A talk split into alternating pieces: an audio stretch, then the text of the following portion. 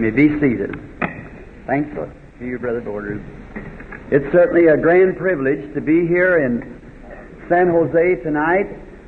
I might say that this was my first invitation to California, and I've been 14 years getting here. I've been all around everywhere else, but finally get to San Jose. And I heard that was going to get to come this time. It certainly thrilled my heart. For there was some pastor here, perhaps on the platform tonight, that gave me the first invitation 14 years ago. And my first one. So I've, I've looked around on the map and over, I've been to Fresno and around rim firing it and just got here. You know, they always say the best is last. Is that say the best to last? Is that what it is? The dessert. Looks at this nice audience tonight. So, uh, great anticipations on your faces. Looks like you're looking for something to happen. Then I am believing this is the Lord has saved last to best. We have just closed a great meeting down to the Angelus Temple, and we had a wonderful time down there. The Lord did bless us and give us hundreds of souls, great testimonies of all kinds wheelchairs, cots. A young colored girl was called in the meeting, and I believe I have her testimony over there that she had two tumors that turned to cancer, one on each side, that the doctor uh, could not touch. It was done past that, and within two days, the same doctor could find nothing of them at all. They were gone. So, it just to show that our Lord still is Lord. He still rules and reigns. So happy for that. Now, it's too bad we just have three days. I wish we just had three weeks or four weeks or something so we could really have a, a great time together. Now, I'm so glad to hear that all this fine cooperation of all the different pastors, different uh, the Church of God, Assemblies of God, and all all of them, every all different denominations of the full gospel brethren has fully cooperated. How thankful we are for that.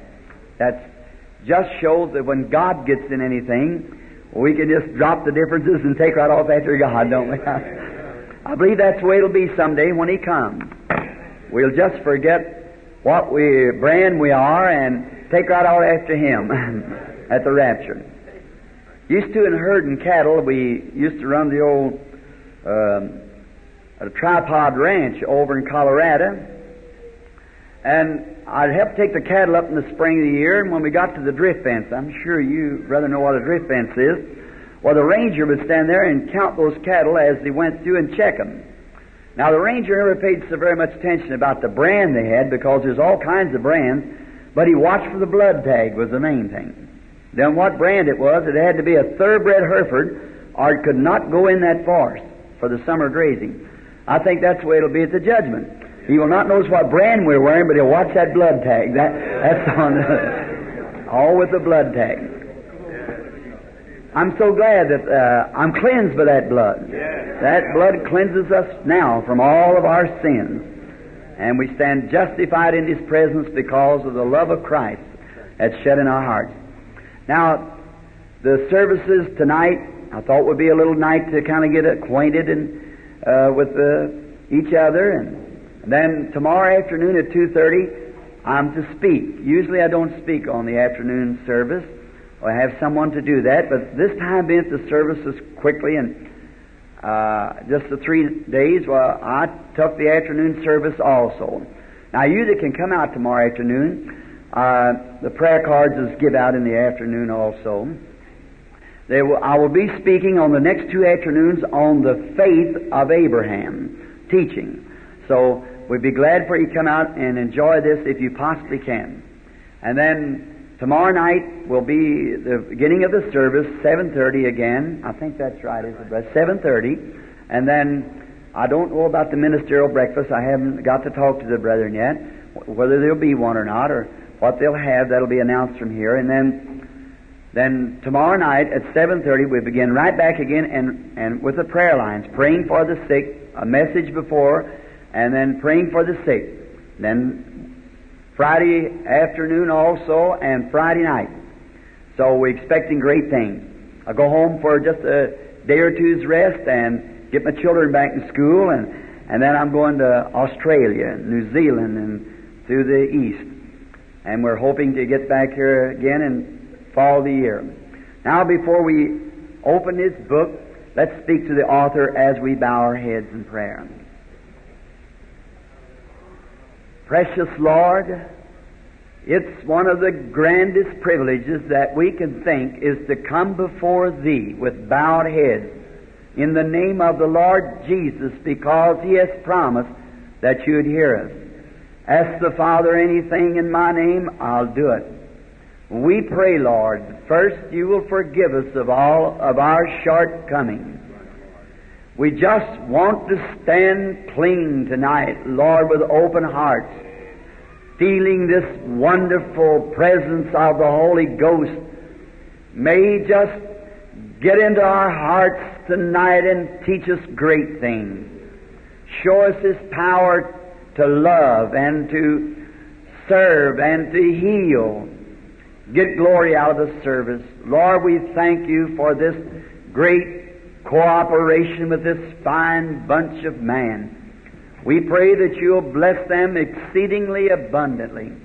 And may this be a meeting that'll long be remembered because of the outpouring of the Holy Spirit upon us. Melt our hearts together as one. And may there not be a wheelchair left in our midst when the service is over. May there be no cripples, no afflictions left, no one sick, no one unsaved. May they surrender their life to God, and may God get glory out of all that we are trying to do for, for His name. Grant it, Lord, and we'll bow our heads and give praise to Thee, for we asked it in Jesus' name. Amen. Being a believer in the Scripture, I think there's no meeting complete without the reading of the Word. The Word is God's foundation. I believe all doctrines, everything should come exactly from the Word of God. I believe God can do things that's not written in the Word because He's God. But as long as I know that I'm just following what He said He would do, then I know I'm right. As long as He said He would do it. Now, tonight, I just want to take time. Now, we really should have at least two or three nights before we even pray for the sick to get the people instructed. But just three nights to be here, then we've got to do it quickly. Now, I want you to just hold to every word so that you'll be able to understand. I wonder if you can hear me all the way back in the back. Well, if you can, that's fine. That's good. Um, that we might get a grip on God's Word because it's essential that we do this. Now, to introduce the ministry, the first I want to make it real clear that I'm not a healer. I do not believe there is a healer outside of God. Uh, I've just had some wonderful answers to prayer. I pray for the sick. I believe that healing was included in the atonement. If the old atonement had healing, and this is a, a better, so it would have to be better in every way. It would have to have uh, also healing. Now, I believe that all these things that we're enjoying of Christ was finished for us at Calvary. That that told the story there. That he was wounded for our transgressions, and he was bruised for our iniquity, and the chastisement of our peace is upon him, and with his stripes we were healed. All something in the past. Something that God has already done. And it's just our personal faith in a finished work that we get the benefits of His vicarious suffering and death at Calvary. See, it's something that God has already done. And it's just the people on the platform are no more privileged and the one all the way at the back of the building. It's just when your faith believes it and can lay a hold of it And now, divine healing is not the purpose of our, us being here. As I will quote Brother Bosworth, he said divine healing is like bait that goes on a hook. You don't show the fish the hook, you just show him the bait. So he grabs the bait and gets the hook. That's the way it is by divine healing. When a man is laying at the point of death, and then he takes a hold of God for healing, he gets God gets the hooks in his mouth. Then he, he sees that God loves him. As the shepherd, the story of the shepherd was told once that the shepherd had a sheep that had a broken leg, and he said, "What caused that sheep's leg to be broke?" He said, "I did it." So, well, you must be a cruel shepherd. So, no, I did it so I could show it special care so it would follow me. And sometimes God has to let us lay on our back to look up, to let, it, let us know that He's still God.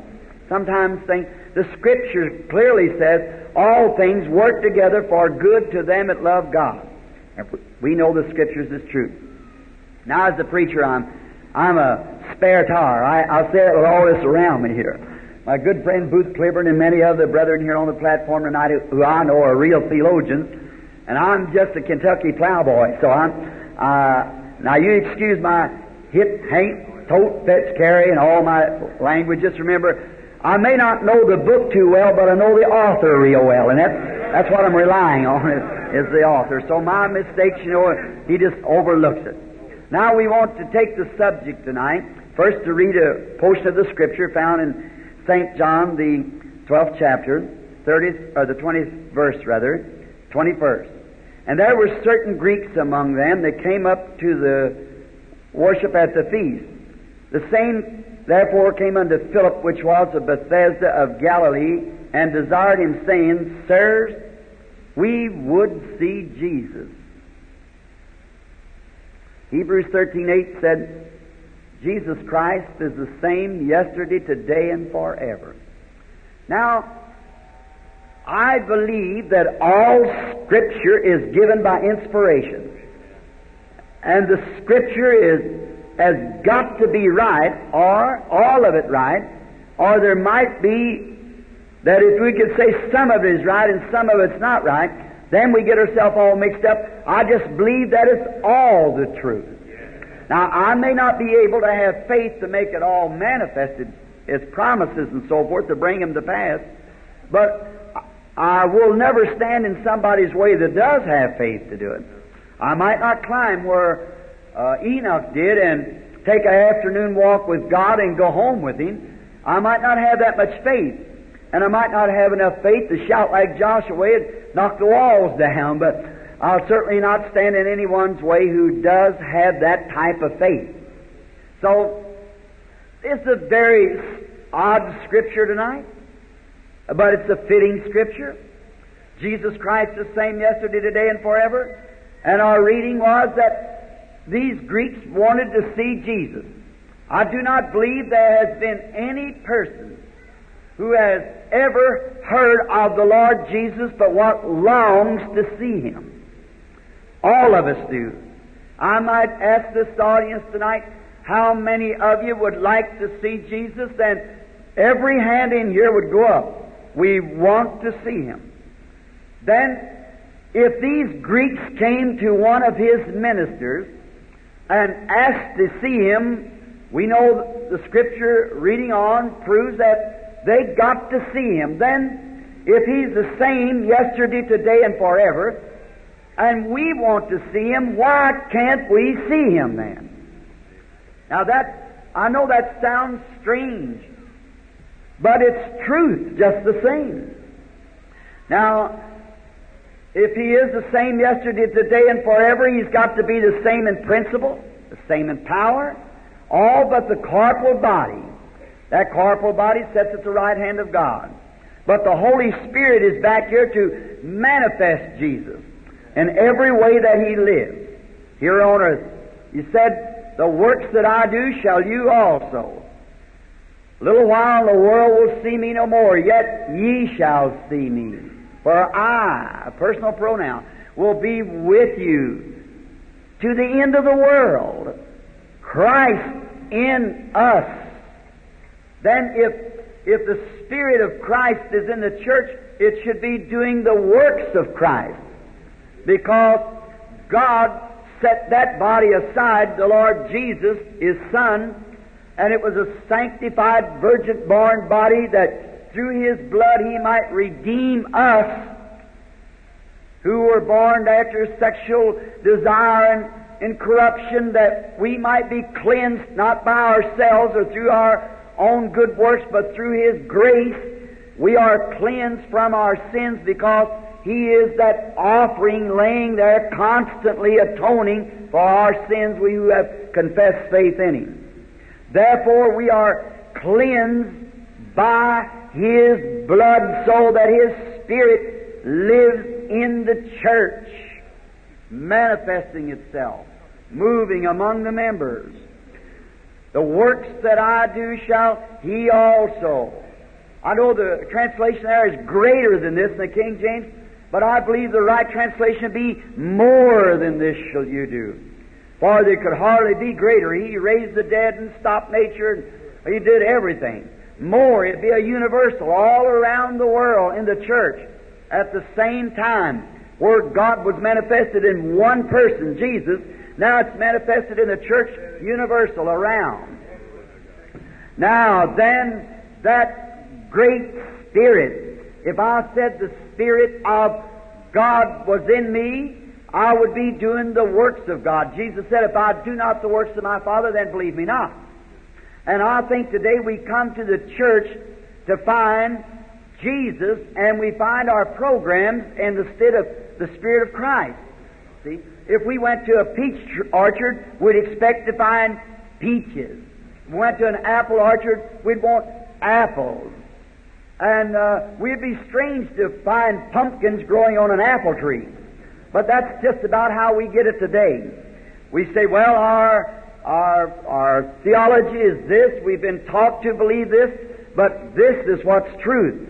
Jesus Christ the same yesterday, today, and forever. Then His Spirit in the church moves with His church, His same Spirit doing the same works, bringing Jesus to the world now just as He brought it in the form of bringing Christ to the world just as He did in the Son, Christ Jesus. Now, we know God does not change. We want to always remember this, that we are finite and He's infinite. Now, if God ever makes a decision, ever called to make a decision, and God's decision being He's infinite, He has to continually stay with that decision. See, I can make you a promise, and tomorrow I say, I was wrong. See, I say, I was mistaken. I didn't mean to say that. I see different now. But God cannot because He's perfect. He, he knows all things. And his decision, if a sinner ever came to him on bending knees and asked for mercy, and God upon a, a certain merit gave that man pardoning of his sin, the next man has to receive the same. Or if he did not save the second man, then he did wrong when he saved the first man.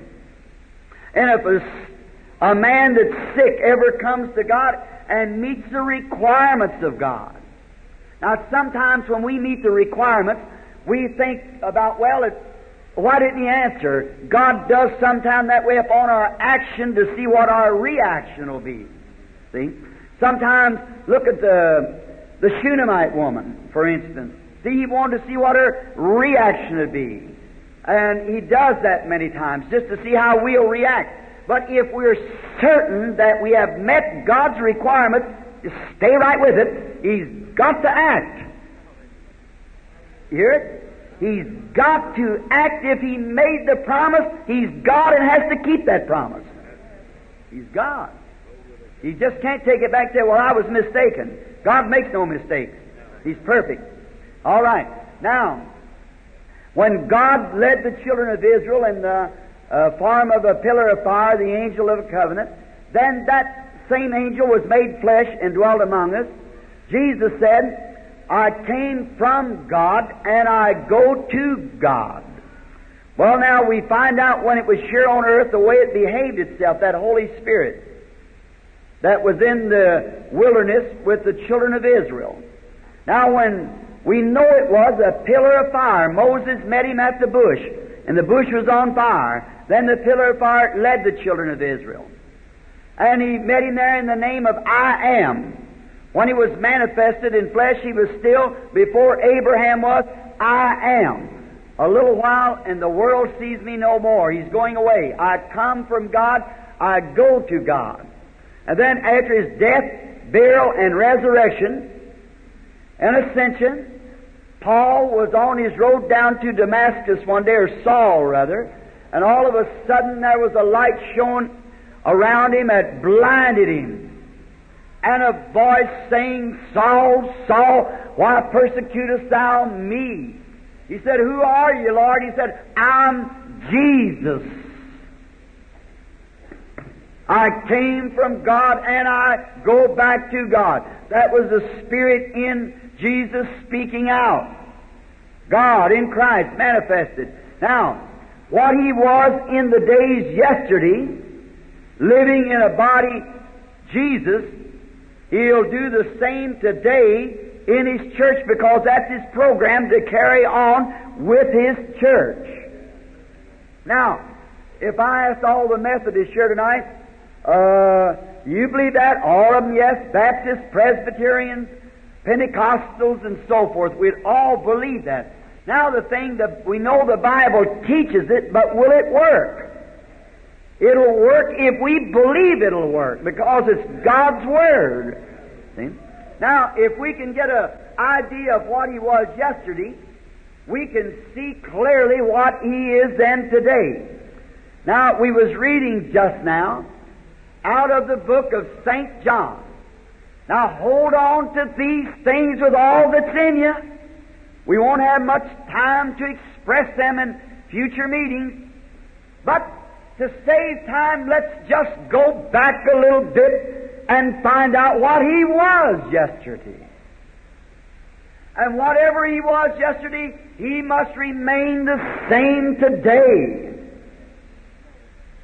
Now, we find him, we'll go back to the first book, the first part of the book we just read, St. John, and just begin to unfold his life and see what he was yesterday and see the way they seen him yesterday and the way he manifested himself yesterday, then he's got to do the same thing today. Now, in the first place, let's settle it for all times. Jesus did not claim to be a healer. He said, It's not me that doeth the works, it's my Father that dwelleth in me, he doeth the works. St. John 5, 19. Jesus said, Dearly, dearly, I say unto you, the Son can do nothing in himself, but what he sees the Father doing. He passed through the pool of Bethesda, or by it, where there was multitudes of, eh, of people that were crippled, lame, halt, and blind. And he found a man laying on a, well, I'd call it in my country a pallet. I don't know where the, you California, how many knows what a pallet is? What part of Kentucky you all from? I thought there's all Okies and Arkies here, but look like got some Kentuckians here. I was raised on one, so I know what a pallet is. Well, this man was laying on a pallet, a little uh, blanket or something laying there. And when he passed by, Jesus knew that he had been in this condition all this time and healed him and went on his way. What if he did that here in San Jose tonight? Tomorrow morning he'd have the same criticism he had then. Why didn't he heal this one, that one, and this one, and that one? Jesus said, I only do as I see the Father doing. The Father worketh and I worketh hitherto. Now, let's get back and find what he was. We know of his, his uh, birth in the manger, a little stable in the side, in a cave on a hillside, and Bethlehem, and we know of his part of his boyhood to 12 years old, and then being showing forth John the Baptist baptizing him, and the Holy Spirit coming down from heaven, and then into the wilderness for 40 days and nights, to be tempted of the devil, and then came forth in his ministry. Now, follow close.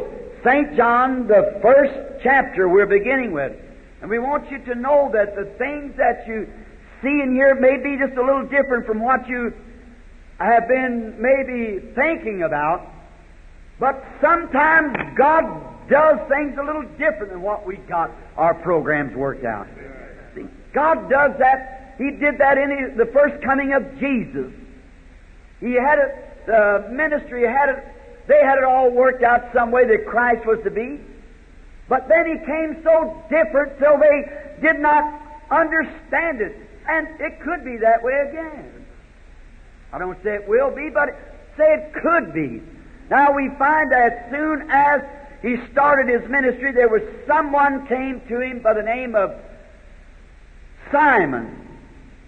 And as soon as he walked up into the presence of Jesus, Jesus told him that his name was Simon and his father's name was Jonas. Thou art Simon, the son of Jonas. That must have affected that man until we find out that he became later the head of the church at Jerusalem. Thou art Simon, the son of Jonas. There was one standing by by the name of, of Philip, a righteous man, a good man, that became a servant of the Lord Jesus. And later, we find him about two days later making a trip around the mountain to find one of his friends. That was a, certainly a good sign that he'd really got in contact with Jesus. He went after somebody else.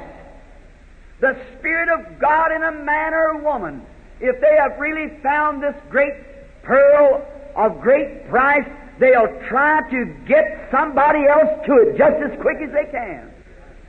Because it's the Spirit of God trying to call everybody to Him. If I be lifted up, I'll draw all men unto me. Now, and Philip, when he went, let's just take a little drama so the young folks will catch it. I can see him go and knock on the door, and, and Nathaniel's wife spoke to him and said, Good morning, uh, uh, Philip. Uh, looks like you're kind of tired this morning. Yes, I've run all night. They tell me it's about 15 miles around the mountain.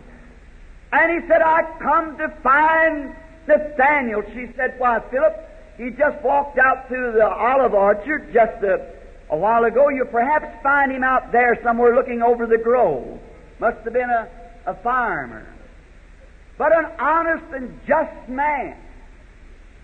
And so out went Nathaniel quickly into the grove, and he finds uh, finds Nathaniel on his knees praying. Well, as a Christian gentleman, he wouldn't interrupt him when he was praying. He just waited till he finished. And when he got up off of his knees, I can see him turn around and say, Philip, what doest thou here? Now, they didn't have time to talk over a lot of things like we do, but the, the message was urgent. And if it was urgent then, how much more is it urgent now? Here not, how's your farm getting along or so forth, but quickly to the point. Come see who we have found. Jesus of Nazareth, the son of Joseph.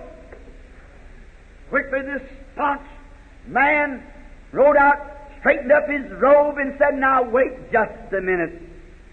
Philip, I know you to be a just man. I know that you're a good man, and it would be it's so strange and hard for me to see that you've gone off on the deep end. Do you mean to tell me that you've fallen for some something like that? That this Jesus that you're speaking of, this Galilean prophet, is the Messiah that we're looking for? Why, if the Messiah would come, the high priest would know about it. All the churches would know about it.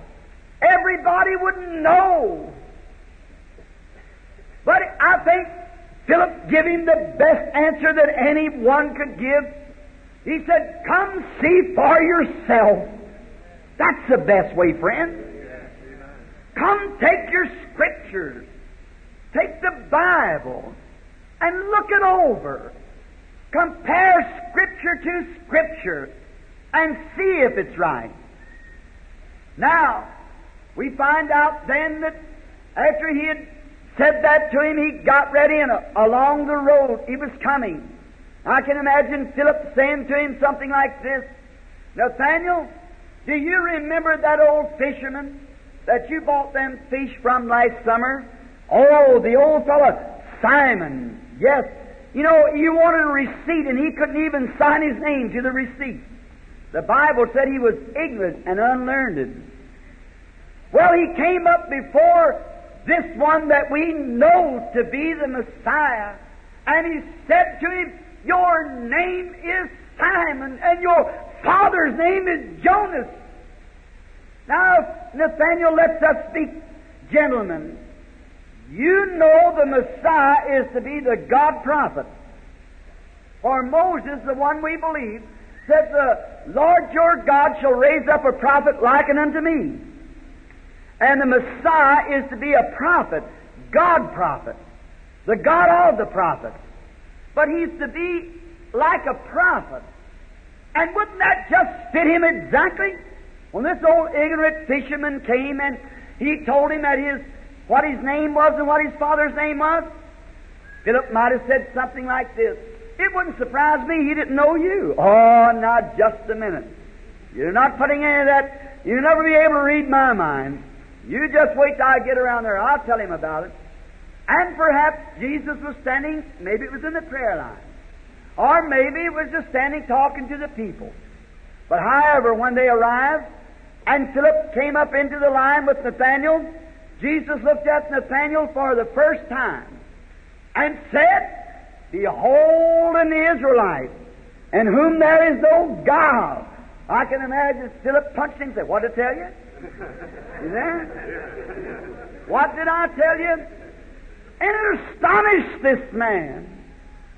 And he said to him, What knowest thou me, Rabbi, teacher? When did you ever know me? This is the first time we've ever met. Now, he didn't know him by the way he was he did not know him the way he was dressed because all the Oriental people dressed the same way. He could have been an Egyptian, he could have been a Greek, or something else. I'm told they all dressed alike then. Wore beards and so forth. When did you know me? He said, Before Philip called you when you were under the tree, I saw you. 15 miles around the mountain day before, yet I saw you. What eyes? Oh, quickly, then this stumped Hebrew who was called to eternal life fell on his face and said, Rabbi, you are the Son of God. You are the King of Israel. Oh, he believed it because he knew that Messiah was the God prophet. And only Messiah could do that. Now hold that close. Messiah was the only one could do that. And he was looking for that. That settled it. Oh, there were those standing by now that did not believe that. We'll take that up later. Uh, the Jews, the great staunch and the big high churches and so forth, they were standing by, and not out loud, but in their hearts, they said, This man is a fortune teller, or a devil, and we all know that fortune telling's of the devil. This man is a fortune teller, or maybe he has a telepathy. He, he is a mind reader. He, ha- he has Beelzebub, the chief of the devils, telling him that. What did Jesus say?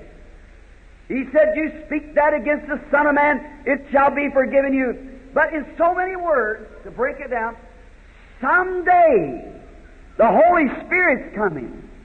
And He'll do the same things that I done. One word against it will never be forgiven. I remember The Jews were looking for him. He was pointing to the Gentile age. That sign was never performed before a Gentile. It was to a Jew and a Samaritan because they're both looking for his coming. Now they were taken out then as a nation, but now it's the Gentiles' age. Only three Ham, Shem, and Japheth's people from Noah, which we believe that all, all of our human race sprang from those three. Now, notice. Thou art the Son of God, the King of Israel. That's what a real, true Jew thought. But the other side said, he's a fortune teller. What? Because Jesus pronounced that horrible thing with no forgiveness, because they were calling the Spirit of God an unclean spirit, doing the thing that the Bible predicted he would do, and then when it was done before him, they said it was of the devil. That was to never be forgiven. Now, remember, we Gentiles in those days were still heathens. We were worshiping idols. We wasn't looking for no Christ. But there was another class of people called the Samaritans. Now, Jesus came to his own when he sent out his disciples, say, Go not in the way of the Gentiles, but go rather to the lost sheep of Israel. Matthew 10. Then notice that when he, one day, for St. John 4 now, he had need to go by Samaria. I wonder why. See, when God does anything one time, He's got to do it the same the next time, or He did wrong when He did it the first time. Then, if God made Himself known through Christ, manifesting like that to the Jews and called out the disciples, in that manner, there was another class of people that was looking for him, a Messiah to come. That was Samaria, Samaritans. And when these Samaritans, when they were looking for him, Jesus had need to go by to see them. And we know the story of St. John 4, when he was um, uh, sending his disciples in to get some victuals. And then when they were gone in for this food, he sat down over against the well, perhaps a panoramic, something like this. And being a Jew, yet about 30 years old, I think the scriptures kind of lead us to believe that he looked 50. Because in St. John 6, they said, You mean you saw Abraham and you're not a man over 50 years old now? We know that you've got a devil and you're a man. He said, Before Abraham was, I am. Notice. And here now at this this cement, the public well, now while they were all went up there for water, especially the women, to get their daily water, to do their cooking and whatever they had to do, all was away from the well at the time, and Jesus being weary in his way, tired, sit down on the side of the well. Let's just for for drama's sake say sitting back in some grapevine, just leaning back, resting a little. And up come a, a lovely woman. Now she was a woman that we believe to be of ill fame, we Westerners. But she came up to the well to get some water. Maybe she didn't come with the rest of the women because maybe the way she was living, we'd say. She couldn't come with the rest of them. And then, yes, as Brother Clibborn said, it could have been the wrong time for her to come.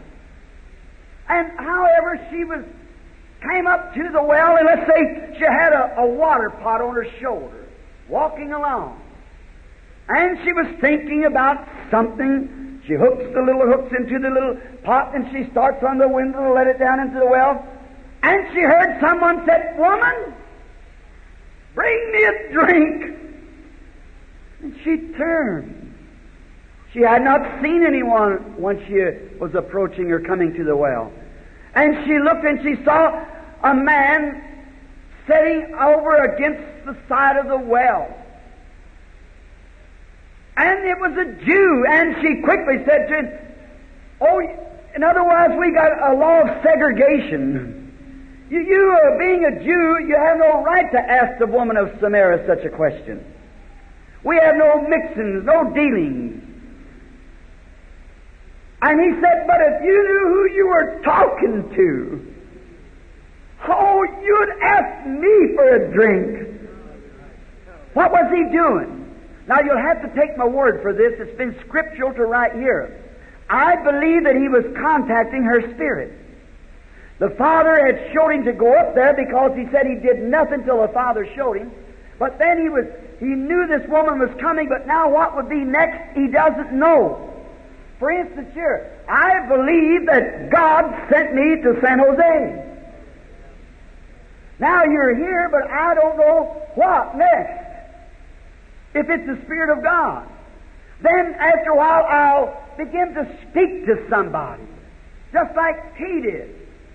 And as he began to talk, she said, Oh, she said, uh, we worship in, uh, here in this mountain, you said Jerusalem, and uh, the conversation went on with this man and woman. Now remember, the first time they had ever met. And Jesus said to her, after he found what was her trouble, how many knows what her trouble was? Sure. Said when he found her trouble, he said, Go get your husband and come here. Now listen close, hang on to this. I remember this is the second nationality. There's only three. The three sons of Noah. This is the Jew and the Samaritan and the Gentile.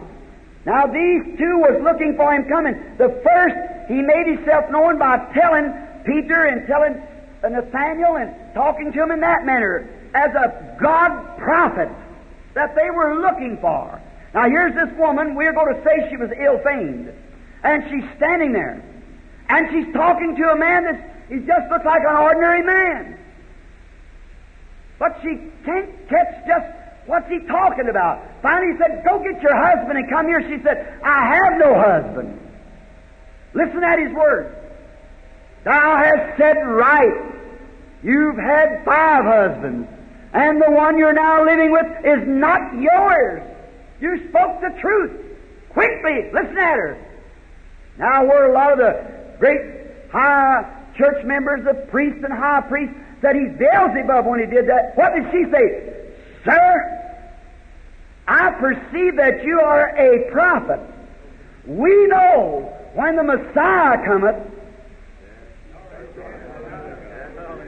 She know more about God than a lot of preachers does. We know when the Messiah cometh, He'll tell us these things. He'll show us these things. Now you must be His prophet. What was that? That, that second, the Jew. Now here's the Samaritan. Gentile wasn't looking for it. Is their days is coming now. But God, if He revealed Himself through Christ to or sent the Messiah in that form to the Jew, He's got to send the same thing to the Samaritan and so will he to the Gentile. If Jesus is the same yesterday, today, and forever. Now he said, the woman said, Sir, I perceive that thou art a prophet. Let me quote it again.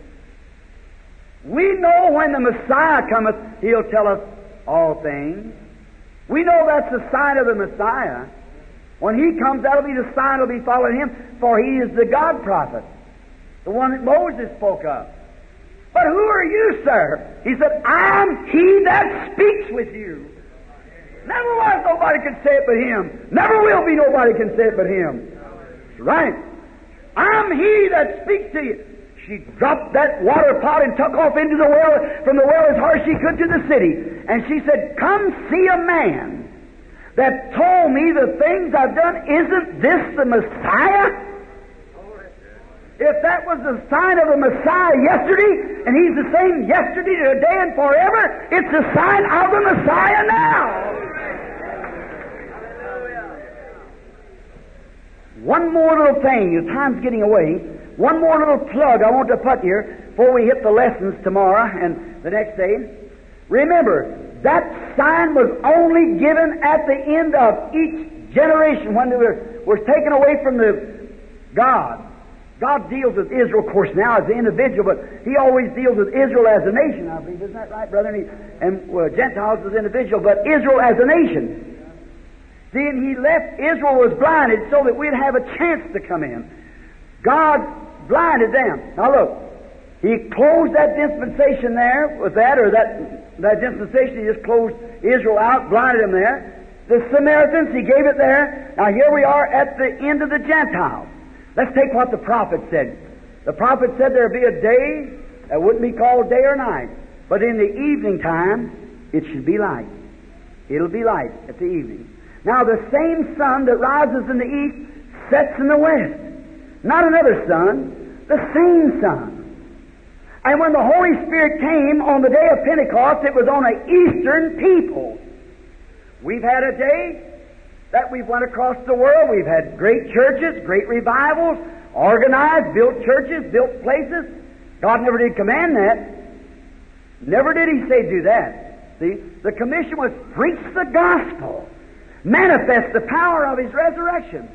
But now it's come over this dark day, and now the civilization has come from the east, traveling westward. Just a few hundred yards out here, a few miles, away, in the ocean. Then East and West is meeting again. Now the Western people, it's their time.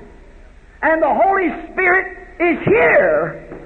And God's duty bound to manifest Himself just like He did back there to them. Or He did something that one time and did something else to another time. He's got to do it. And He promised to do it.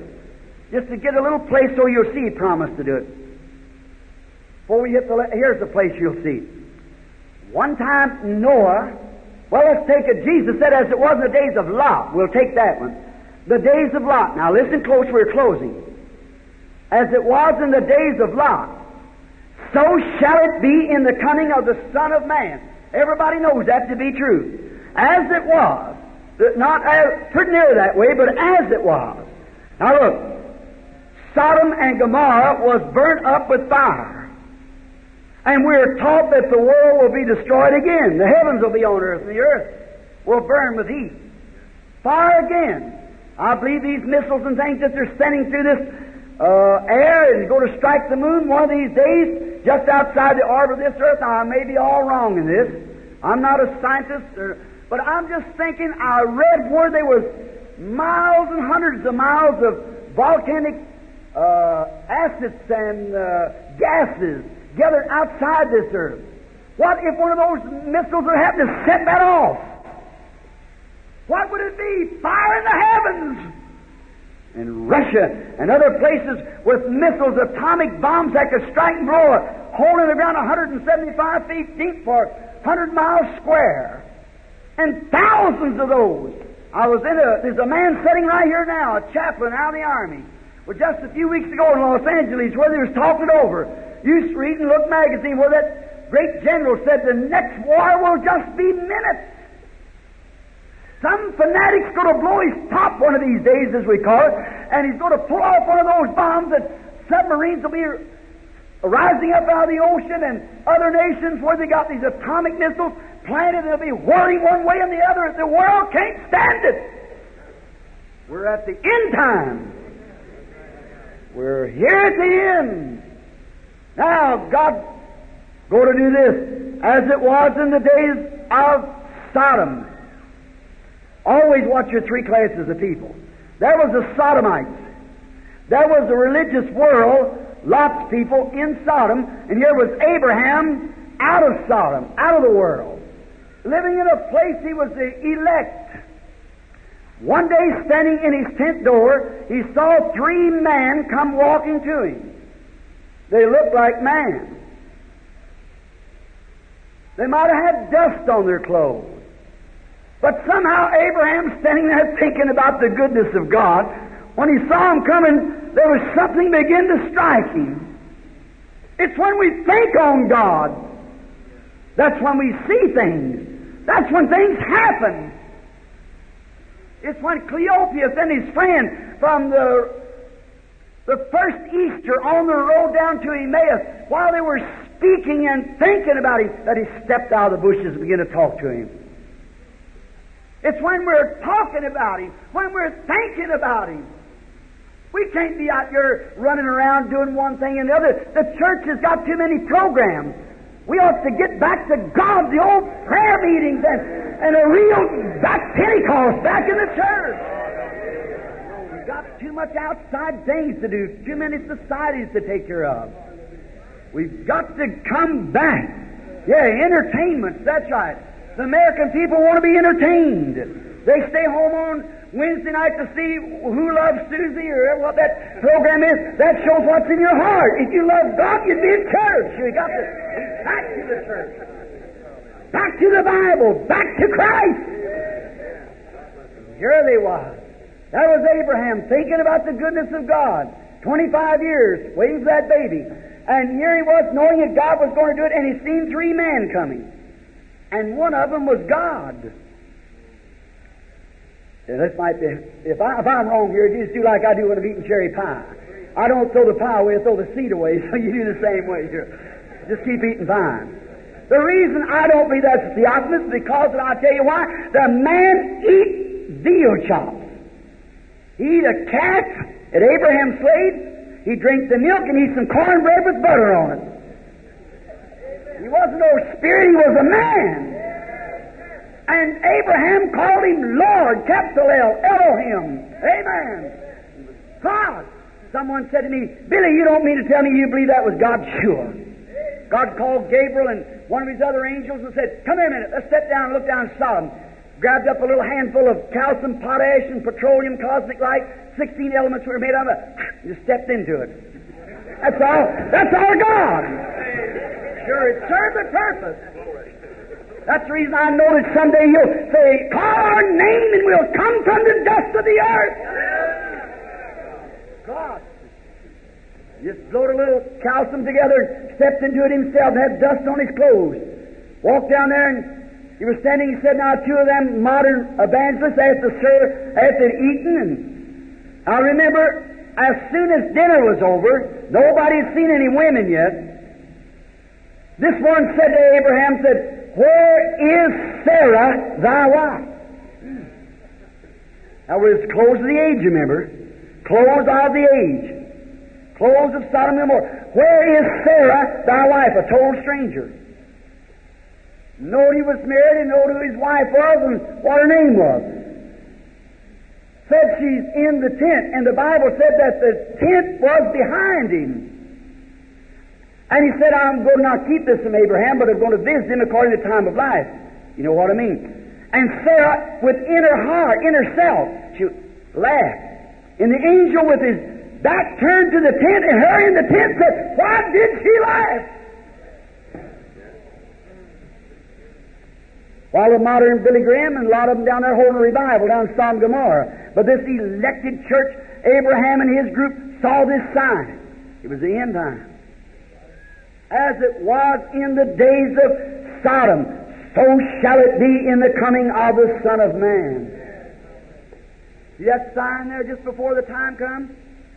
God was going to, Sodom caught a fire after that, and this world's going to leave here one of these days. God's calling to His church. Jesus Christ, the same yesterday, today, and forever. Look at that same Spirit when it was put into a virgin born body. Look the things that it done. Did it do the same as it did there? He perceived their thoughts, called them by their names, told them who they was, where they'd been, so forth. And the real true believers, the elected Jews, believers, believed it to be the truth. Here it is again today, in the last days. Now, if Jesus Christ is the same yesterday, today, and forever, He'll have to manifest Himself if I've told the truth about this being the end time. Now, we've had revivals, we've had shouting, we've had gifts, we've had speaking with tongues, and all them things, that's all been the Pentecostal revival. But remember, this was promised. Paul said if you speak with tongues and there be no interpreter to say you're mad, but said when one prophet will say, reveal the secret of the heart, then they'll all fall down and say, truly, God's with you. You believe Jesus is the same yesterday, today, and forever? Let us pray. O Lord, such a wonderful spirit in the church. Most anything could happen. Looking out across this audience, and well aware that you know every one of them and all their conditions. I pray, Father, that your great mercy and love will be manifested to each and every one. Just a few moments, Lord.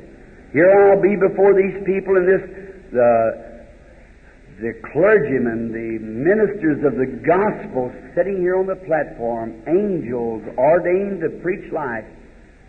I pray, Father, that you'll be merciful and let this church, every sick person, know that you're God and you, you know every heart, you know every secret, you know everything, and every promise that you made is the truth.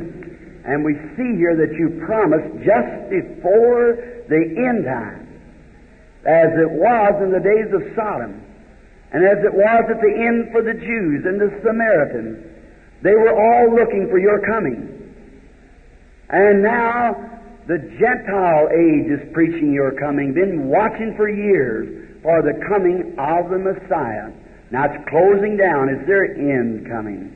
Now, Father, we know that your word is true, and let every spirit in here be subject to your spirit, and may you come among us now and manifest your power and your spirit among us, that it might reveal to us that Jesus Christ is not dead, but he is alive forevermore and lives in his church among his people, walking in and out, the door to the sheepfold, the shepherd of the flock. Grant, Lord, that these things will be done for his glory. We ask it in Jesus' name. Amen. Such a wonderful audience. I spoke just a little long. We won't take, I'll tell you, it's quarter after. We usually are finished at 9.30. Let's just call a few of the prayer line. Each night, we call a hundred people about, or maybe more if we can. Let's just call a short group of them tonight, just because we get out on time. You come back then tomorrow night. Uh, where's Billy Paul? Prayer cards A, 1 to 100 is what he gave out. Now, let's have A number one. Let's start from number one. Just bring a few of them. Who has number one? Just call it, raise up your hand. Now, it may be somebody in these chairs can't raise up, but to the left, or A number one. Would you come right here, lady? Now, if you can't get up, you, you let somebody know and we'll pack you. A number two, would you hold your hand? Right here, sir. Number three. Number three, prayer card number three. Right here, all right. Number four. Who has four? Prayer card number four. I am. Now, look around. It may be somebody deaf and dumb. Okay? Or have they found it? All right. Bring the lady right over. Number four. Number five. All right, sister. Number six. Number six, would you raise? All right. Number seven. Eight. Who has prayer card eight? All right. Nine. Nine. All right. Ten. Ten. Number ten. All right. Eleven. Eleven. All right. Twelve. 13, 14, 15. See, one, two. There's another one, number 15. Number, boards are right, 15, 16, 17, 18. Three people. There they are. There's two of them. 16, 17, 18. 18. All right, 19, 20. 20. Move quickly, real quickly, because we don't want to keep the. Thank you. Oh, I want to say that I'm, I'm expecting really something to take place. This is this is uh, wonderful. Our Lord. Now, how many out there that does not have prayer cards and yet you're sick and you want Jesus to heal you? Just raise up your hand so I can get a general idea of where you're all at. Does not have prayer cards anywhere in the building. Now, while they're lining them up, just let's wait a minute. The Bible said, book of Hebrews, that Jesus Christ is now, right now, the high priest that can be touched by the feeling of our infirmities. How many know that? He's the high priest now that can be touched by the feeling of our infirmities. All right? Then, if he's the high priest now, and if he's the same high priest that he was yesterday, is same today, will be forever. How did the high priest ask, act when somebody touched him? There was a woman one time who was coming through a crowd of people, and she touched the hem of his garment. How many remembers that? And everybody was touching, and Jesus turned around and said, Who touched me? And everybody denied it, maybe in an uh, audience that large. Everybody denied it. But he said, uh, Somebody touched me, for, for I perceive that virtue, that strength. In other words, if I'd say it like this now, I got weak. Visions make people weak. I perceive that I have gotten weak. And Peter rebuked him. Peter said, oh, Well, Lord, everybody's touching you. And then you come around and say, Who touched me? Everybody's patting you on the back saying, I was fine, Reverend. We're sure glad to see you, sir. And all like this. Everybody's touching me. And come around and say, Who touched me? He said, But that was a different touch. See? Somebody touched. Now, physically, he could not have felt it because the Palestinian garment hung loose. Now, I think then they had an underneath garment, so it would not have, he could not have felt it physically. But he felt it in the spirit because that woman was pulling from God what she had need of. God in Christ was in the fullness, and us is just a, just by measure. He had it without measure. See? Now we just had it. We got it like a spoonful of water out of the ocean, and he had the whole ocean. But you see, a spoonful of water's got the same chemicals that the whole ocean's got, but just not as much of it. So these gifts are put in the church to bring the church to God, to let you know, to show you what Jesus died for is your personal property. They have first in the first is apostles, prophets, teachers, pastors, evangelists, and that's the church offices. We have pastors, evangelists, and prophets, and so forth in the church. All these are done. Then there's nine spiritual gifts that go into the church also. 1 Corinthians 12. But those are God called, elected bodies sent to the church to bring the church, keep unity, and keep the church in line and in order. We need it. Now, if Jesus is the high priest and can be touched by the feeling of our infirmities, how would you know you touched him if he didn't act the same way he did back there? You'd have to act the same way, wouldn't he? Is that right? You'd have to act it, or he, he wouldn't be the same high priest. But if he acts the same way he did then, then you know you touched the same high priest that that was. So now you without prayer cards, you just start and pray and say, Lord, that man don't know me. He don't know nothing about me. But let me have faith. Now don't get worked up. Just come quietly to him. Just as reverently and say, Lord, I believe and I believe I'll touch your garment. See if he don't turn right around and tell you just the same as he did that woman. Now if that if he doesn't do that, then I've misrepresented him to you. And here, everybody in that prayer line that knows that I do not know you, raise your hands. I know nothing about you. All down along that line, know I don't. How many out in the audience knows that I do not know yet? Raise your hand. There isn't a person here that I know. Uh, I'm sorry to say, of course, some of these ministers I might know if they'd introduce themselves. The only one that I really can know of right now is Brother Booth Clibborn sitting there. That's right. And uh, Brother Borders.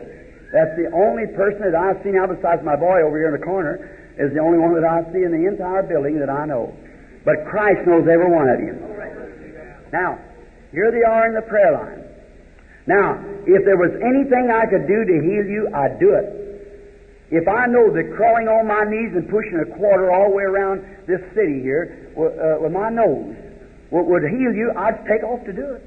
I, I sure would, because if that was God's requirement, I'd sure try it. But it's not God's requirement. See, God has already sent Christ, and Christ died. He was wounded for your transgressions. With his stripes you were healed, and the thing settled. The thing of it is now is for you to believe it.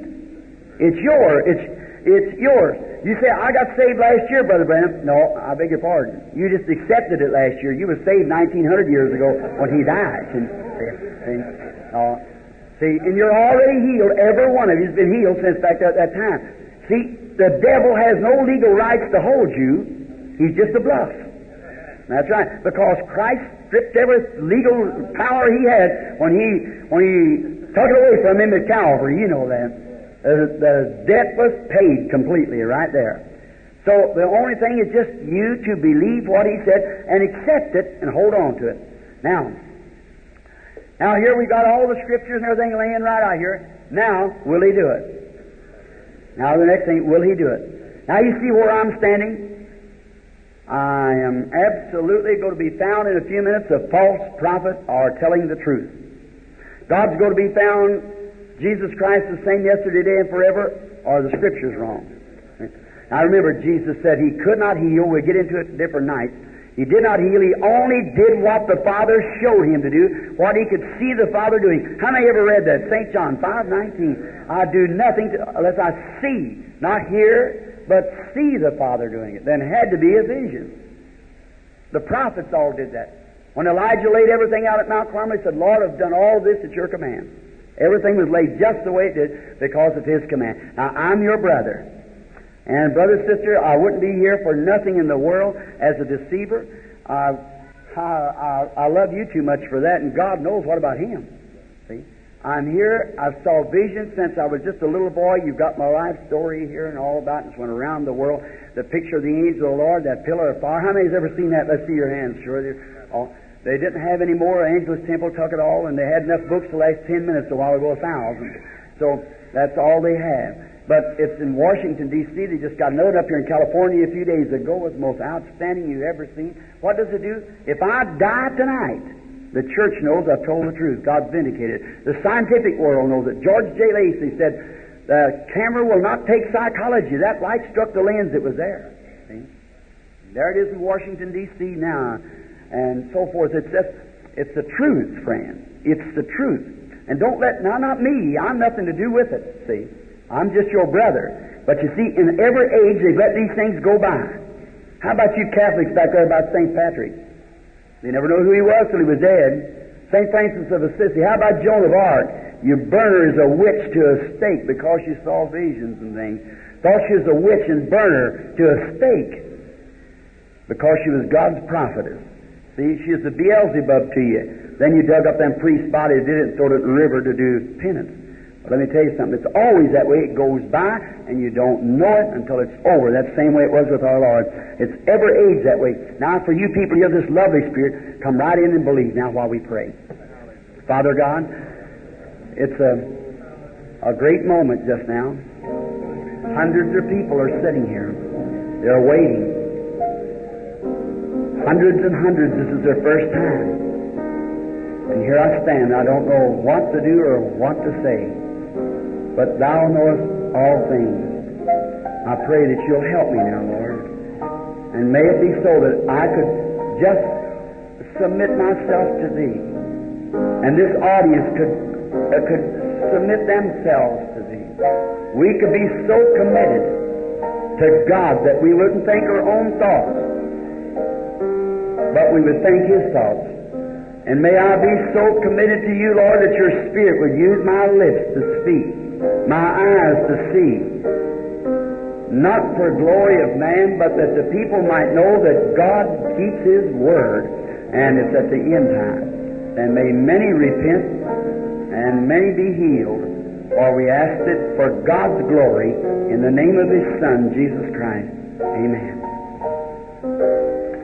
Now, just for a few moments, everybody reverently. Now, don't move around. Just set real quiet. Watch this away. Pray. Now you without you out there that's sick, it's not going to be in the prayer line. Just look this way and start praying now. Now the woman and I meet for the first time, I guess, in life. Now that's right, so the audience will know way back, just so they see your hand, they can't hear your voice. This is our first time ever meeting. I would never know the woman. I've never saw her. Now here's a picture of St. John 5 St. John 4, a man and woman meeting for the first time on earth. Now, if I go up to the woman and say this, perhaps she's sick, perhaps she isn't. I don't know who she is. Don't know nothing about her. But what if I went up to her and say, Sister, you sick? She'd say, Yes, I'm sick. Lay my hands on her and say, Glory to God. God heals you. Amen. Believe it. Walk the platform rejoicing. Believe that you're healed. She'd have a right to do that because the Scripture teaches that she's already healed. That would be fine. And that's what, that's what God's been doing for years, but He's God. He wants to get this a little closer to you now. Now, what if the Lord tells her something about herself that she knows I don't know nothing about? Then if He knows what has been, He surely will know what. If He can tell you what has been, you can take His word for what will be. If He can reveal the past, surely He can tell the future. Is that right? Now, you do the same thing out there. Just be praying. And after a night or so, when you see the kind of suspicion, setting, waiting, wonder, anticipation, see, that'll break down. Then the Holy Spirit just go over the audience and you'll see everything take place. It's your faith that does it. Now, if this woman and I both with our hands up, we never met before in life, never seen each other before, just our first time ever meeting, if the Lord will tell that woman something that's wrong or something about her, I don't know, all of you will believe? Would you just raise your hand and say, I believe, I, I believe. Now, you know it has to come through some power, because we don't know one another. Now, you can be like the modern Pharisee was, say it's evil, then you get that reward. And you say it's Christ, like the woman at the well did, and got his reward. I just to speak with her just a moment because I've never seen her. Now here's the same thing I thought he'd done to the woman at the well. Now see, I won't speak with you, but as soon as the anointing gets into the audience and you start believing with all your heart, then it'll go out there. Now, I don't want you to say nothing, but just whether it's right or wrong or whatever is said, and that you be the judge. Now, as we're meeting, just like our Lord and a woman at the well met to, to talk and converse with one another, He found by some way the moving of her spirit what her trouble was. I believe God sent her up there. Don't you believe that? I believe He sent you here too. Sure did. For it's for some reason that, that you come. Now, if anyone can notice, if you could see between me and the woman, there stands that light. Right here now. On right to her. She is a Christian. She's a born again Christian. She is, and she's suffering with a tremendous nervous condition. That's right. Them feelings comes in the evening time. Of late, you get weary, weakness from your work. Then you've got something else on your mind that's really bothering you. That's right, isn't it? You believe God can reveal it to me? It's a growth. You believe God can tell me where the growth is? It's on the breast. Now, you believe that God's going to make you well? If that's right, raise up your hand. All right. Go believing it. That's all there is to it. You go and you want that. Go this way if you want to, sister. Come right here, sister. You believe out there all of you? I just real reverent. Now that was at the well, woman at the well. Now this is a man. Now Philip went and found, or Andrew went and found Peter, brought him up, or either it was um, uh, Philip went and found Nathaniel, or one of the man's case. See, like in, in the first chapter of St. John. A man, I guess this is our first meeting. You've met me one time. Just introduce yourself. Of course, I guess that's been some time ago, and I wouldn't know nothing about you. All right, all right. That, here's our first time of meeting. Do you believe that God that was in the days of Philip and Nathaniel is still the same God today? Jesus alive, the same yesterday, today, and forever?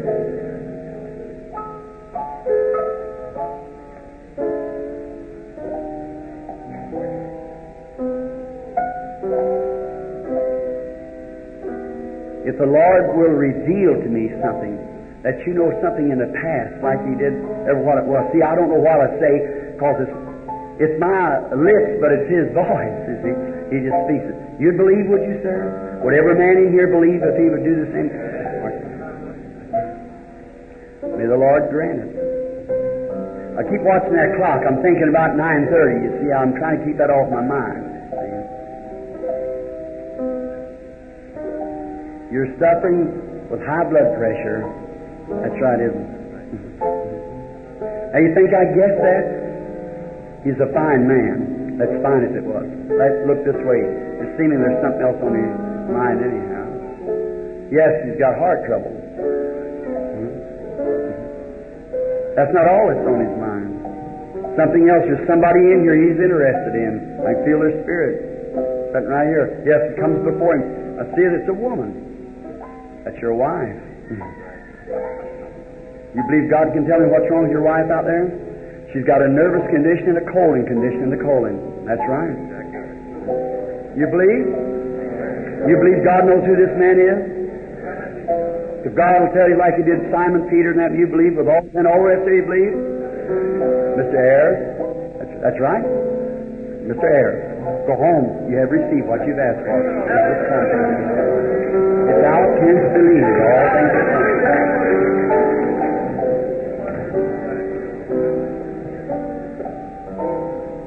The lady sitting with the red dress on right in front of that man with the with the wheelchair there. Put her hand down her lap, looking this way. Got spinal trouble. Do you believe Jesus Christ make you well? You're healed now. You, what did you touch? The high priest. That's right. Just have faith. Don't doubt. See, believe out there just the same as you believe here. God is God. Now, see, she's 20 yards from me. I don't know the woman, never seen her. If that's right, wave your hand over where the lady was. See, there she is right there. Now, I never seen her, don't know nothing about her. But God knows about her.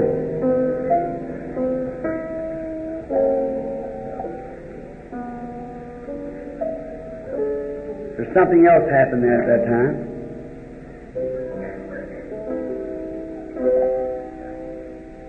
Yeah, the lady's crying. you had spinal trouble too. That's that uh, little what, green looking like this. All right, that's right. I don't know you, do I? If that's right, shake your hand, uh, hands like this to the people. They know I don't know you. Your spinal trouble's over. When that devil left her, he was screaming for mercy, and that's the reason that screamed out there. You see, when I did left both of you, now it's instead of dark over, it's light over you. You're both healed. Jesus Christ, thanks God. How many believes on him now? Sure. Just have faith. Don't doubt. Jesus Christ, the same yesterday, today, and forever. Excuse me. We don't know one another. God knows us both. If God will reveal to me your trouble, will you believe me to be His servant? I'm telling the truth, speaking of Him. I, I love people, and that's why I'm here to try to help. Well, you're real nervous. You can't hardly eat. You have, that's right. That's true. That's right. And then you've got something wrong with your legs too. You've been falling, haven't you? That's right. Uh, you believe that He's going to make you well now? Just go off the platform rejoicing. It'll be over. You can try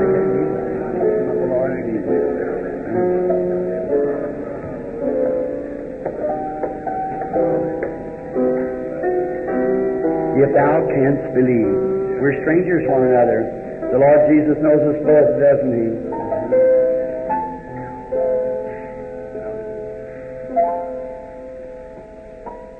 I wish I could find that faith like that every night the first night of the meeting. That's wonderful.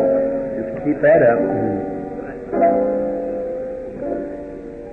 That side trouble you had over down the end of the row, if you believe with all your heart, it leaves you. You accept it? All right. Stand up on your feet. Stand up and accept it. Trouble's gone from your side. Now you can go home and be well. God bless you. Amen.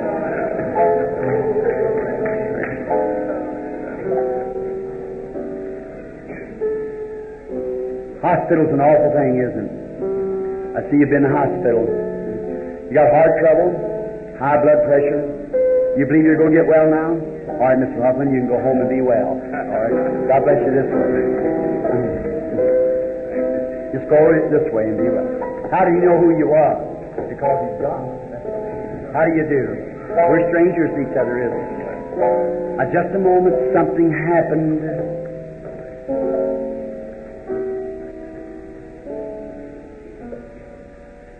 Younger woman standing here than that. I have to watch. It's a light. I just somewhere in the audience. Yes, right back over here. Hemorrhoid. A lady saying, uh, "Do you believe that God makes you well?" The hemorrhoid sitting right back behind the wheelchair there and kind of into your the left there sitting there. Uh, you believe that God makes you well? Stand up to your feet and accept it. All right, go on. It's all over. Jesus Christ makes. What did she touch?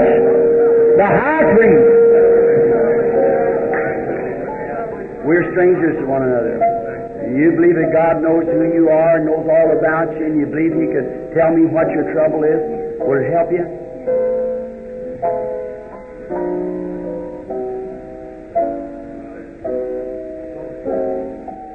Sitting right back across top of this chair here, praying at that throat trouble sitting there. Do you believe Jesus Christ makes you well, lady? Stand up on your feet if you believe it. All right, wave your hand to God and say you accept it. All right, your throat trouble's left you now. You can go home and be well. Well, that's the way to do it. I, what you said, uh, you said, oh, Jesus then was praying. You was praying, God, let him call me. Is that right? Sitting right back there. Well, you had arthritis and you've had gallbladder trouble. That's right. If that's right, stand up on your feet now. You go home, it's all over, your arthritis is gone, your attitude towards God makes you well. I ask any of you, anywhere in here, to believe with all your heart right now. That's the Holy Spirit. If that isn't Jesus Christ the same yesterday, today, and forever, I don't know the Scripture. You believe the Lord, sister, with all your heart. You're aware something's going on. See that feeling, that real sweet, kind feeling. Isn't that right? If that's right, raise up your hand so people see. Real sweet and kind. Because between me and you, there's an angel of the Lord. That light. You've got a growth. That growth in your head. You're scared. If God will tell me who you are, will you believe it? Don't don't doubt. Believe. Mrs. Boyle, go home. Jesus Christ will make you well. Have faith in God.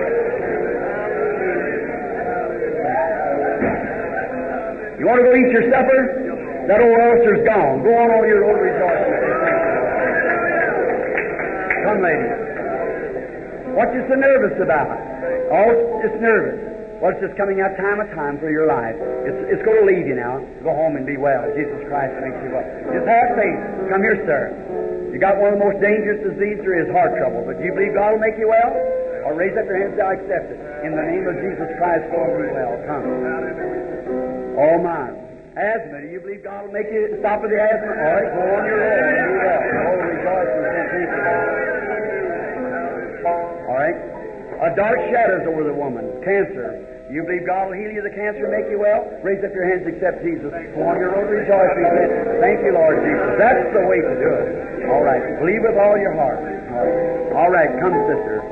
That back trouble left you when you come up the platform. Believe it. Just keep on walking. Believe in God. You'll get all right. Amen. No doubt. Now go Yours also, son. You believe with all your heart, just start rejoicing here, and it'll go right out of your back your feet.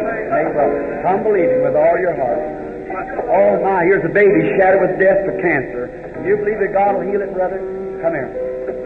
Satan, you evil spirit, challenge you tonight in of faith. This great ransom church of God stands here. You are exposed. You're a devil. And we adjure thee by the name of Jesus Christ, the Son of the living God, come out of this child. Don't leave it. Want you down. Baby, you get well. Just believe with all your heart. He'll do it. All right?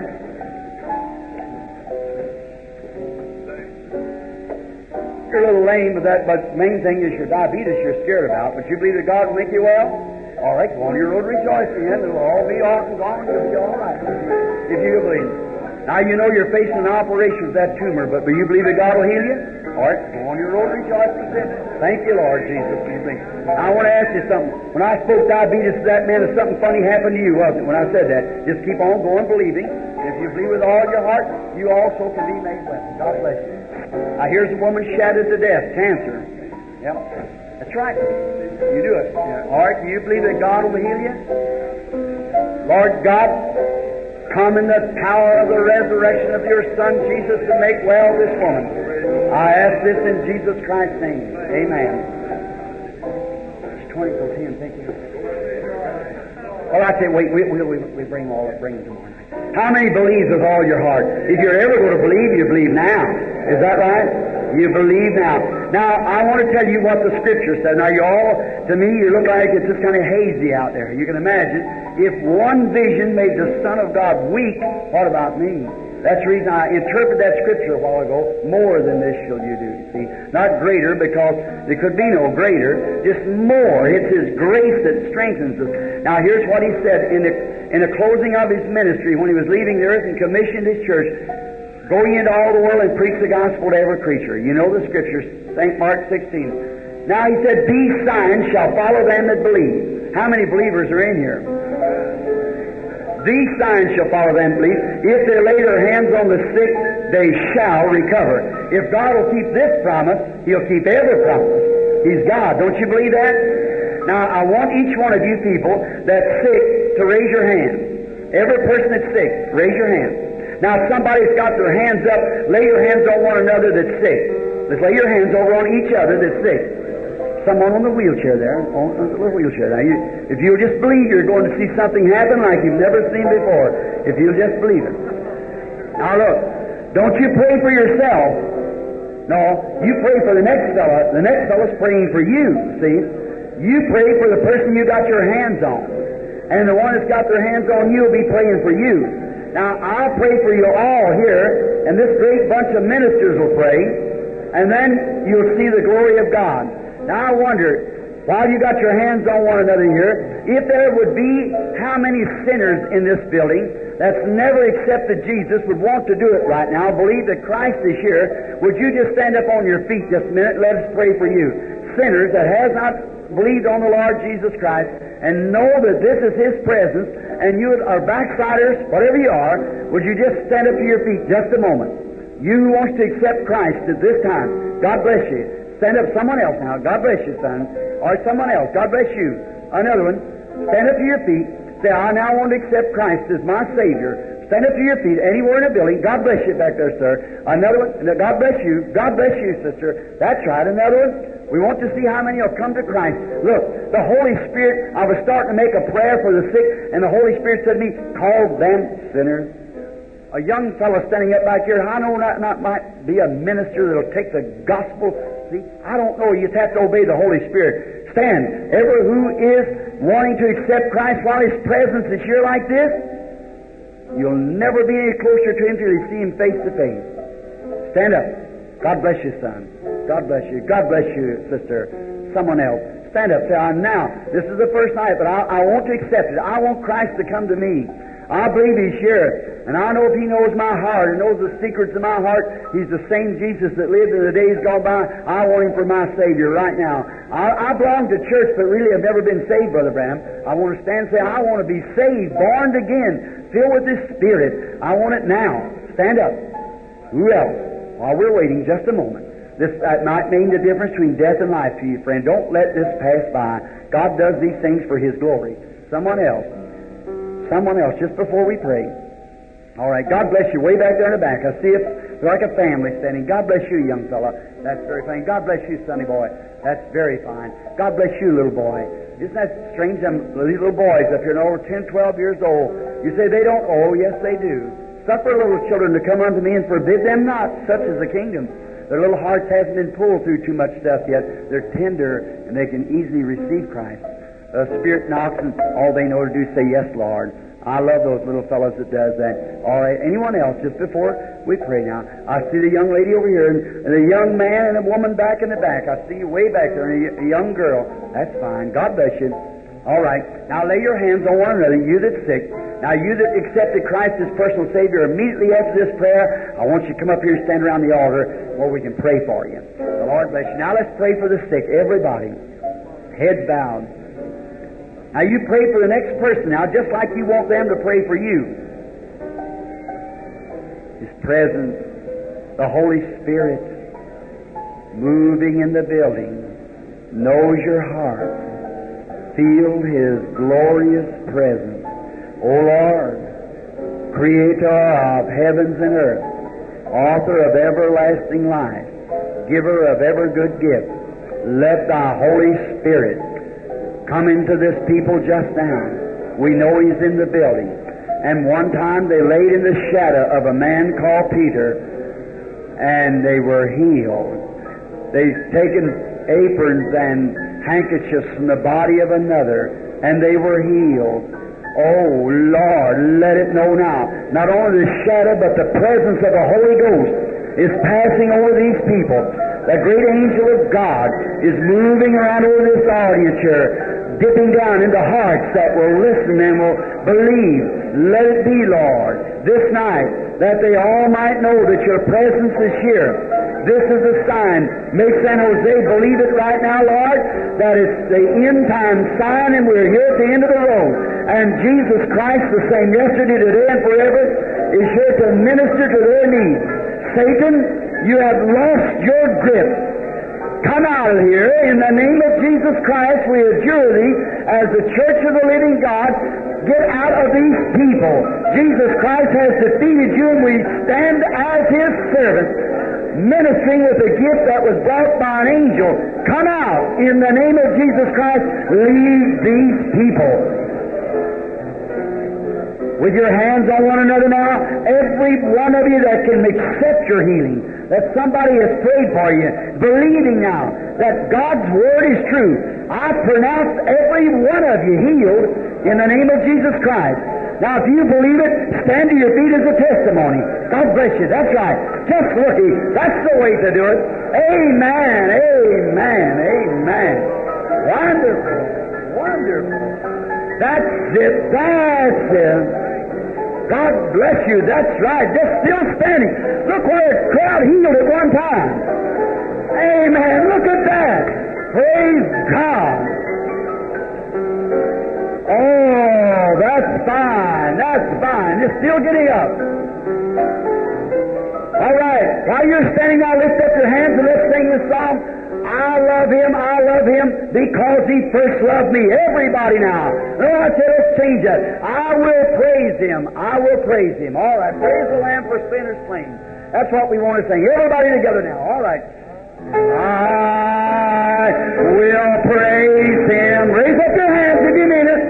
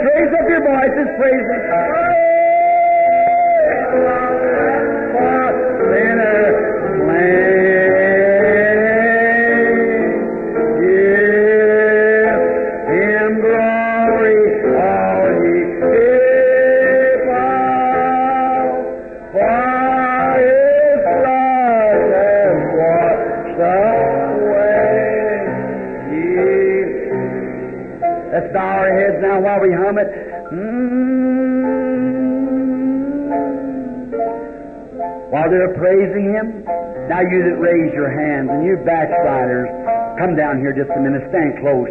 I want you up here close so I can pray with you. Come right on out. You that raise your hands, move right down here. Come down to the altar just a moment. That's it. Come right out. Come on down just a moment. I want to pray for you right here. Myself. I'm going to have to answer for you at the day of the judgment.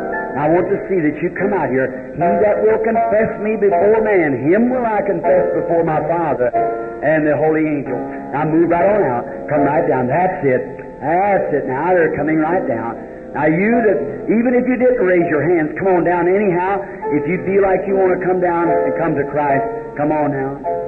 I will praise Him. God bless you, honey. That's not praise Him.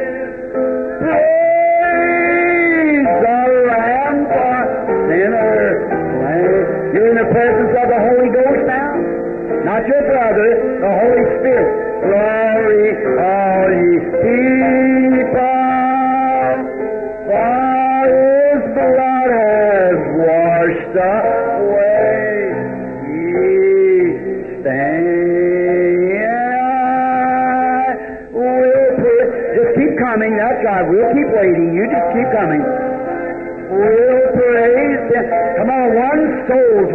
10,000 worlds. Come out ahead, young fellow.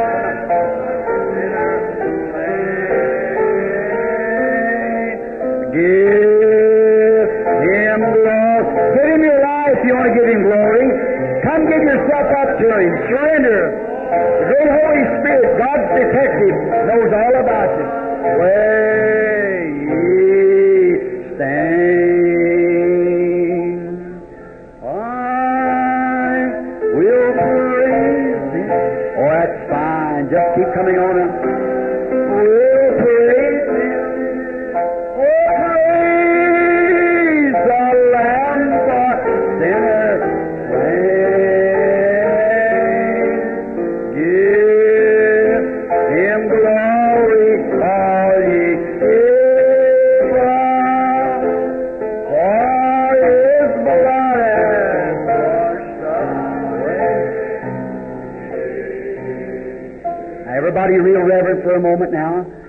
people standing here that's come to the Lord Jesus, that's the greatest thing you've ever done in your life.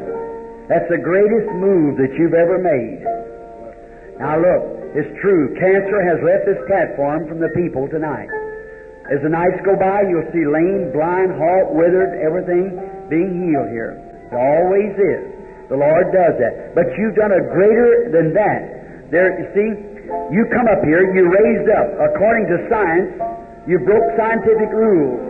You raise your hands first. That breaks the scientific rule because you're supposed to keep your hands down. Gravitation holds it down.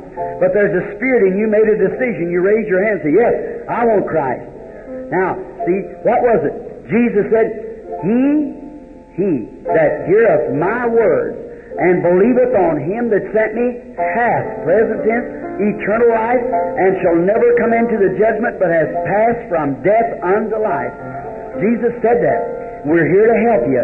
We love you. You're our sisters. You're our brothers. You made the greatest decision that anybody could make is to come to Christ. You come here. He that will come to me, he that comes to me, I will in no wise cast out. You're God's now. You belong to. Now just bow your heads and let's pray. And we're going to ask God, and you pray in your own way. Now your sins, just tell Him you're sorry for them. Now He, when you raised up, when you stood up, that you, if you'll stand for Him, He'll stand for you. See, it's over. Now let's bow our heads and pray. Lord, these are the trophies of the gathering tonight with the healings that's taken place, the little uh, children and the sick people who have been healed. Hundreds of them, Lord. There's so many here that was suffering with heart trouble and different diseases that I'm positive was healed just a few moments ago. Felt that great pressure go away. And I know they were healed. And I pray thee, Father, to keep them in peace. And now these come, Lord, for the salvation of their souls. They are convinced when they see the sign of the Messiah, the Messiah sign working in His people, proving that He is with us. I'll be with you, even in you, to the end of the world. Forgive them, Lord, of every sin. I know you have. Because no, no man can come to me except my Father draws him first. And the Father spoke to these people, and they come. Now, Lord, I present them to you as trophies of your grace. Now they are love gifts that God has given you. You will keep them in perfect peace whose heart and mind is stayed on you. Now grant, Lord, if their sins will be forgiven, washed away, may they take a place in a good church, be baptized into Christian faith, and walk after thy holiness from henceforth. Grant it, Father. They are yours now, in Jesus' name, while you have your heads bowed each of you now that wants to accept Christ as your personal Savior, believing that He has forgiven you of all your sins, you that's standing close, raise up your hand. God bless you. That's right. That's right. God bless you. The, entirely, the whole entire group has accepted the Lord Jesus as their personal Savior. There's workers with you who would probably have a room here for the Holy Spirit. I would advise you, as a minister of the gospel, go right in the room there where we can give you instructions on how to receive the baptism of the Holy Ghost. Right to the left there. Someone will lead the way there, and we'll go right into this side room here now where we dismiss the audience and have you in there so we can instruct you. Then join some of these churches. If I lived here, I'd belong to one of these churches. These men represent exactly what I believe. They wouldn't be standing here if they wasn't. That they are God's man, and they're here for this purpose. God bless you now. Each one of you. All right? To the rest of the audience now, bow your heads, each one out there in the land. Bow your heads now.